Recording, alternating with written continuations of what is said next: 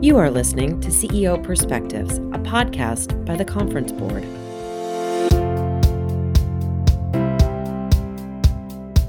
Welcome to this episode of CEO Perspectives, a signature series by the Conference Board.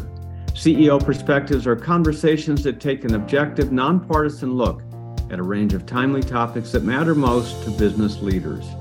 To help make sense of these topics and how they'll unfold, We'll sit down with thought leaders and do what we do best at the conference board provide trusted insights for what's ahead. I'm Steve Odland from the conference board and the host of this podcast series. And in today's conversation, we're going to discuss employee burnout.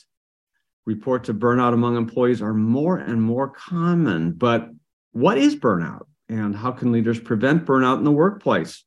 Joining me today is Rebecca Ray, the Executive Vice President of Human Capital at the Conference Board. Rebecca, welcome. Thanks, Steve. It's always a pleasure. So, Rebecca, we're hearing about this notion of burnout more and more among employees. You know, now we're, you know, through the pandemic, it clicked up, da da da da da. But I think a lot of people are using the term pretty casually, and it's actually a clinical term, right? So, maybe you can start by helping us understand what is burnout. Sure. So, you know, Steve, uh, I, I think I'd like to make a distinction between burnout in a clinical sense and burnout as, as it is commonly thought of as an occupational uh, condition. And you know, you you mentioned about the the pandemic and its impact, but even before then, back in 2019, which does seem like ancient history, but was just before the pandemic, the World Health Organization declared burnout to be an occupational phenomenon in its you know, it does its annual revision of the International Classification of Diseases. And they defined uh, burnout this way a syndrome conceptualized as resulting from chronic workplace stress that's not been successfully managed. And then, then they looked at three dimensions of it. So, feelings of energy depletion or exhaustion, increased mental distance from one's job, or feelings of negativism or cynicism related to the job, and a reduced professional efficacy, which is perhaps the most um, germane to our conversation today. And so we're, we're talking about specifically to this phenomenon in an occupational context and, you know, not to be perhaps more broadly applied to other aspects of one's life. Yeah, and you know the NIH has has written about this most recently, and and and they they have pointed out that there is not agreement um, even among professionals as to you know what it is and how do you define it and so forth. But I think essentially, you know, it's some combination, as you said, some combination of sort of severe exhaustion. And, you know, it's usually accompanied by some depression now, whether that's clinical or, you know, or casual, right? But it's it's people are just they're just wrung out essentially. And and so, you know, we're going to get into a, a number of the dimensions here, but you know, how could so as a business leader, you know, you don't have a PhD in psychology. How do you identify this uh, in the workplace? Well, I, I, I think a couple of things. And I think it stems from understanding that there is indeed a challenge, right? So, you know, some of the research, ours and others, talk about the fact that managers report more stress and signs of burnout, let's just say broadly defined, uh, a worsening work life balance and a worse physical well-being than individual contributors on the teams that they lead. And you know i think i think it was gallup uh, found that 35% of managers report feeling burned out and that was uh, significantly more than 27% of their individual contributors. So managers are really feeling uh, this and, and bearing the brunt of it. That's that's not news in terms of managers have always had a tough job, particularly mid, middle managers, and they're kind of stuck in the middle. And so when, when we look at this in a business com, uh, context, they're really suffering from burnout before the pandemic, and it's just continuing to worsen. And so, whatever you call it, there's a level of stress that results in a variety of business impacts, uh, including lost productivity. We've talked about this in the past, increased turnover, and an increase in workplace safety incidences. And you know, our research and that of others talks about the fact that among those employees who say they feel burnt out, broadly defined, always or very often are more likely to take sick days.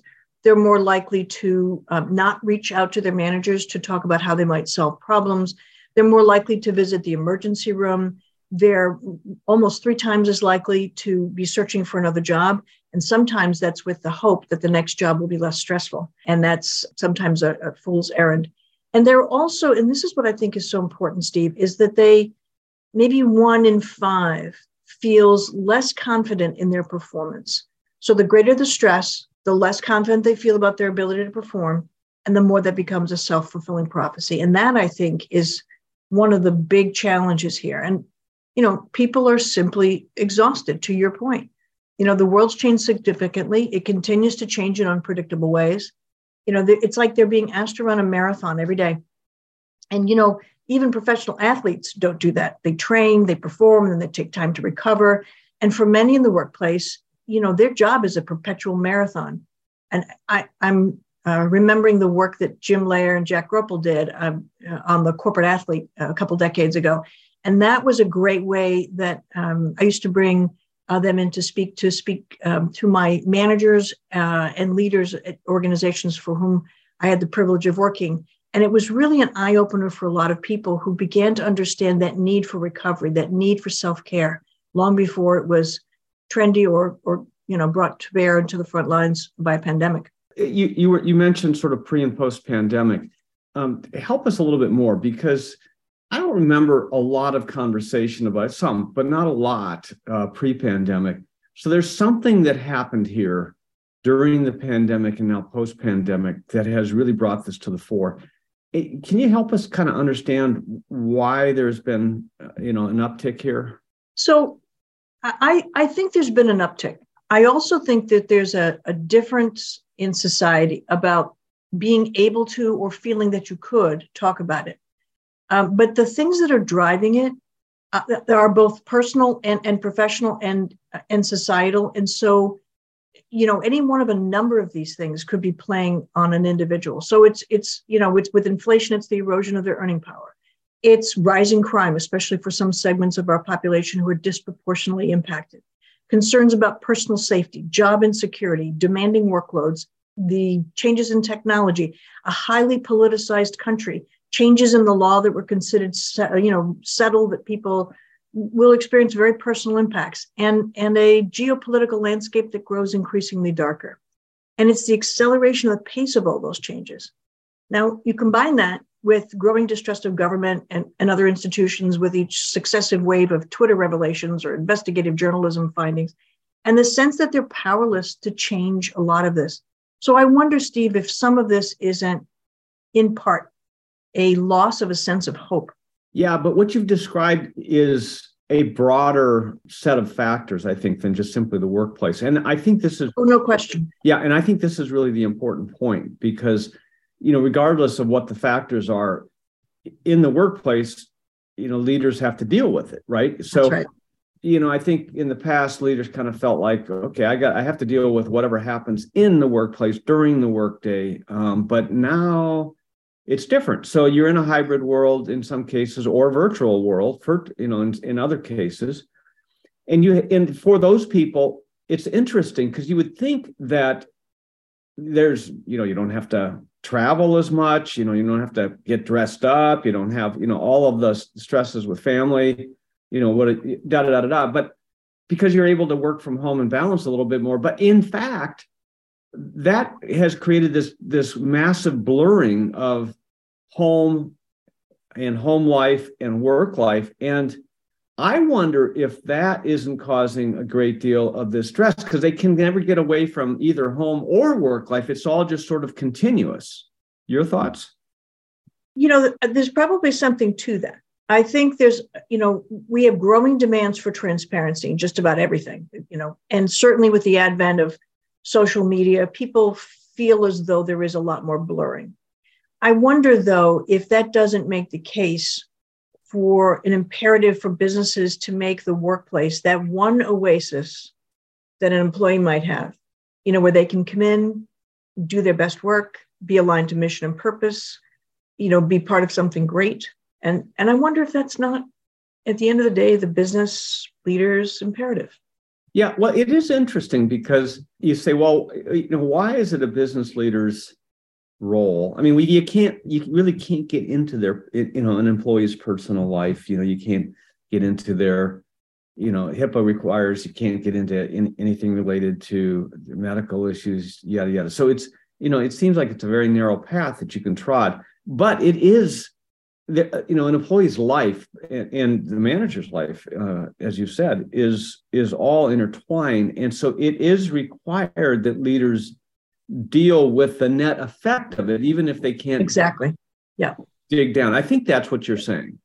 Yeah i mean look i'm you could have a philosophical argument about you know what's the corporation's role in in uh, addressing or uh, supporting or in filling in the gaps where we have you know institutional failures right? Healthcare being one of them or you pick, pick anything right? And the question i think is not you know is that the responsibility i don't think it is but the question is what can you do to mitigate it what can you do to have an impact and that's where the challenge comes is that you can't expect an organization to be a proxy for all the things that that are wrong in the world and, and fix them. It's simply not it's not possible. You'd go out of business. But it's also, I would say, you know, something that necessarily you don't say that you're going to try to fix. But what you can do is control inequities in the workplace, for example, or opportunities for people to grow and you know on a fair and consistent basis. I mean, those things are within the corporation's purview. Well, you've written pretty widely about this whole phenomenon on hybrid and remote work. They're two different things, but you know they're they're you know they're they're similar. Uh, and you know, of course, that doesn't apply to every work situation. You can't construct a building remotely. You can't, you know, create, you know, deliver a service remotely. Can't get your hair cut remotely yet. Well, you you you could, but then you're doing your own hair or your own dental work, and that's it's not going to go well. Yeah, I talk about adding stress. Um, yeah. You know, so you know, you have to acknowledge that we're, you know, you're talking about a slice here, but you know, your point, the point that you just made is really interesting, which is that this oasis, this notion of an oasis, that in fact the workplace becomes something different than it was thought of before. Mm-hmm. Sounds to me like that's a huge opportunity to try to bring people back in and create something that is actually lower stress than you know when they're trying to deal with everything in their life all at once. Yeah, so so I use this analogy once in a while that I think we need to think about the workplace the way we used to think about an offsite you know how an offsite was like this kind of special thing? you looked forward to it. We planned it. We knew who was coming. We knew who was going to be speaking. We knew we were going to cover. We knew how it fit into the grand scheme of things. We knew what the outcomes were. We planned it. It was usually there was food, you know, maybe some dancing. But you know what what you had was something that people felt drawn toward.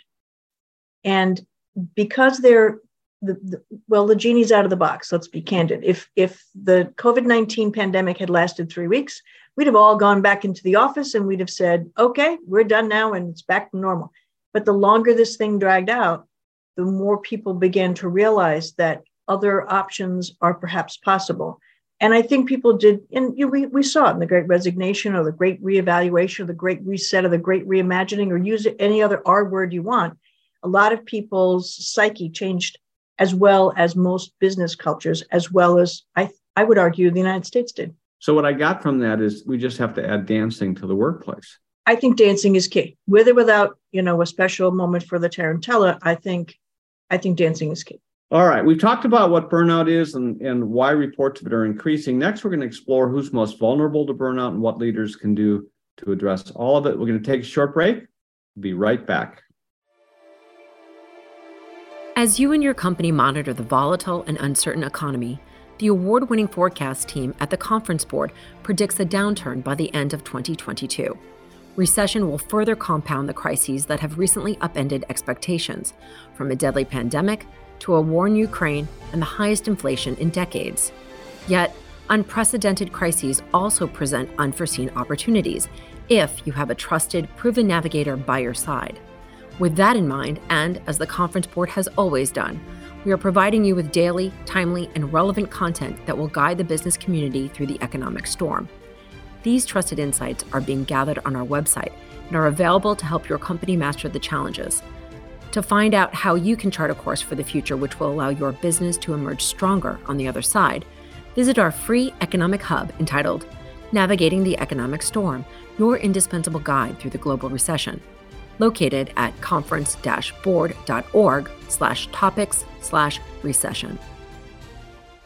Welcome back to CEO Perspectives. I'm your host, Steve Odland from the Conference Board, and I'm joined today by Dr. Rebecca Ray, the head of the Human Capital Center at the Conference Board. All right, before the break, we were talking about dancing in the workplace, um, only partially tongue in cheek. I think your point is really important, though, which is that we have to rethink what goes on in the workplace because it can be an oasis. So we can't just just try to switch this you know toggle switch back to pre-pandemic because that that those days are gone. I, I think that's right. And you know i'm, I'm only partially kidding about the dancing part. I, I do think there's something about celebration. There's a lot of reasons why you'd want to bring people back to the office. Many great reasons. And especially i think for people who are earlier in career you know they don't know yet what they don't know about working for a living and you know being in a in a corporate setting or plant assembly line or whatever the case may be. And, and granted, there's a lot of reasons why you would want to provide those opportunities for earlier in career people. Um, you know, we, we do a lot, as you know, uh, of these uh, surveys, and we go out to hundreds of thousands of workers and ask questions at different times. And in fact, um, uh, this past October, uh, we asked questions about the outcome of burnout. And we had about, I don't know, maybe 1,600 or so who responded. And we we took a look at the respondents and whether that or not they were working fully remote, uh, fully on site, or in some kind of hybrid, you know, in between uh, kind of situation. And roughly a third had lower self-reported levels of engagement, decreased levels of mental health, and a decreased sense of belonging. And we saw that across the board. Didn't matter which category you were in. In fact, the ones who worked a hybrid schedule had one percentage point difference higher it's not, not statistically um, important here, but you know that's what you had was a third. Now, even though lower engagement, lower mental health levels, decreased sense of belonging, 81% of those same people said that their level of effort compared to six months ago or the previous six months had remained the same 50% or increased 31%. So this tells us that they're working hard or harder against an increasingly difficult environment, both in the workplace and in their personal lives. So it's not a wonder that burnout continues, or the feelings of exhaustion, or the feelings of being disconnected from work, or the feelings of your own personal efficacy are on the decline. Yeah, but it's you know it, they feel like they're they're working as much, and this is um, an area ripe for more research because the question is is in fact whether that's happening. But go back to this. So what what you're so you're sort of saying that there's there there are now three types of work environments in in the workplace you know however defined. Hybrid which means some combination of in and out and then mm-hmm. remote only where you know they don't they they rarely or never come to the workplace. And you're saying that the statistics show that the level of stress and burnout is roughly the same regardless of where they are. That's right. So what does that tell us? Does that so it, it does it tell us that it's the so you know you you could surmise that it's not it's not workplace it's not remote it's not hybrid but it's just the state of the world which is kind of where you started the conversation. There's just all sorts of stuff going on you know in, in the broad world and you listed a bunch of things. I mean you know who knows? It's different for everybody right? But right. It's, it's this combination of stuff and and it's hitting everybody. Yeah I, I, and and look as as managers and leaders you know, to your point earlier, if people choose to share about their personal life, terrific. If it has an impact on their work, you know, then you probably have a, a careful conversation around it. But for the most part, most leaders will never know what employees go through to deliver. You know, you've got people who um, run the front lines and maybe healthcare workers, and that's extraordinarily stressful, or first responders. Or we have people who lost loved ones during the pandemic. It's a very different experience from some people who were able to re- work remotely, as, as I was during the pandemic. Um, and, and you never know what combination of stress factors people are dealing with. And for many people, it's not okay or they don't feel comfortable speaking about it. So if you're a business leader, then, or leader of, you know, in, in any in, in any avenue, you can't just assume that the people in the office are okay and and, and you got to do something different remote or vice versa you have to you have to look at all of it you have to look at a different a different world for people, regardless of work situation. And you've got to be thinking about how do you motivate, how do you integrate, how do you how do you get engagement from all of these groups, not just not just one. I, think that's right. And look, you know, uh, when we, let, let's say we we go back to an earlier time, which of course we know is gone, but let's just say we were thinking about how do I help this individual be very productive, feel good about what they contribute, and learn and grow and go on to greater, better things. We would take a look at an individual and we would think about what drives him or her in their career goals or the kinds of things they find interesting to do. And we would try to tailor the way we support that person, given what we know to be true about them or what experiences taught us. I don't think it's different, except that it's more difficult right? So if if I uh, if I look at this, I look at it in two ways. It's what what can the organization do, and then what can leaders and managers do. Okay, so uh, really, this is not going to be a surprise. You and I have talked about this in the past, but managers have the greatest direct impact on how employees feel about the company, the work they do, the impact they make. So, you know, supporting managers has got to be a massive priority for an organization. And so you know that's the first that's the first thing i would do i say to organizations go support managers. We ask a lot of them many of these are at least at the mid manager level still at least in some part individual contributors. You know we had this wild idea about flattening the organization a few years ago you know that was trendy. Okay we did that which meant that a managers didn't have enough career levels and all of a sudden they were sort of moving from, from individual contributor to fairly substantial manager, which meant that they were also, at least in part, an individual contributor of their own portfolio of things. So their workload is exceptionally large. So you need to think about what can you re- what can you reduce, what can you delay or abandon that's not mission critical. You could reduce the level of administrative trivia that's required of them so that they have time to care for themselves and their teams. And you could consider cash and non-cash rewards for exceptional effort. And you could tell these managers that you love them in whatever way is culturally appropriate because these managers are on the front lines and they are expected to do a great deal. You know, they're expected to be uh, empathetic, to be the first, you know, canary in the coal mine when someone has, you know, uh, mental health or personal challenges. And we just sort of said, go do this. And during the pandemic, they had to be all things to all people. I don't know that many companies did a, a fabulous job of training managers to look for mental health quacks or the kinds of things that would be uh, warning signs by employees, and then what to do with it. Help them know here's how I refer someone, here's how I bring this up, you know, with HR, here's how I support this person through a difficult time. We also expected a different level of empathy, sympathy, listening, developmental coaching. We, we just did a, a study, as you know, with uh, Udemy, the Ross School of Business, and at the University of Michigan, and the ROI Institute to show that there, you could take a virtual approach to supporting leaders to be effective in this hybrid world of work, no matter what it looks like, um, that they manage it at a given time. And they can do it at scale and you can do it quickly. So I think organizations need to really think about supporting managers. Yeah. So your so your hypothesis is that that that should be the, the, the number one priority these middle middle managers, and that by supporting them, you use that term, but your, your examples are really where the rubber meets the road. It, it's tr- it's training them. It's it's walking through these various scenarios that they might be uh, encountering and do a little role playing, but but help them understand how to deal with them. Um, because if I think your point is if they're equipped with that, if they're equipped with the with the you know with the training and and the you know the tools they need to to to you know to interact with their with their direct reports and that that in and of itself reduces some level of stress right? I think so. You know what's worse than um, realizing that one of your employees has an issue and you don't have a clue as to how to help? Right? yeah or worse or worse you, you you handle it the wrong way. That's right. Uh, and, and then you know then then the whole thing created but you know there, there's so much variability to this rebecca. You know every manager is different every employee is different every situation is different. How do you deal with the variability?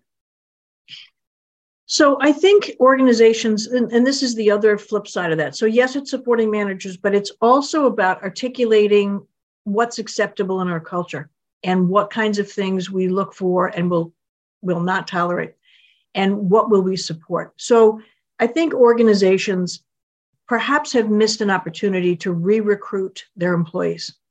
They need to articulate the mission and the purpose and you know align to the work now. And maybe there's a new path forward. Maybe there are additional things they need to talk about with their culture, but make sure that people understand this is who we are now. And when you look at the turnover that we've had in so many different organizations in the US, around the world, you know, you you have an awful lot of people who need to feel a part of that and perhaps don't. They're either new or a variety of reasons. And so, you know, companies cannot assume that everybody gets it. And they have to make well being part of the culture, you know, to help people actually take their personal time. And that's tough. You know, the, the workloads are increasing, the, you know, the challenges are there, no question. Many of us believe we are either in or headed into a recession. And so, you know, looking to shore up the business or be positioned for that. So perfectly understandable but people still have to take time that you know that they're due for personal time and they have to be able to to talk about how they're feeling you know to speak up without fear of retaliation you know the they're going to get a smaller raise or they fear that they'd be the first to go in a layoff or they'd be reduced access to developmental opportunities. Because a lot of employees simply don't trust that it's safe um, to speak up. And then finally organizationally this is what organizations need to do and i'm going to come to hr in a moment but Organizations need to have a culture where managers are held accountable for turnover and the quality of the cultures that they foster, whether that's a culture of respect and inclusion and all the things that we talk about so much at the conference board.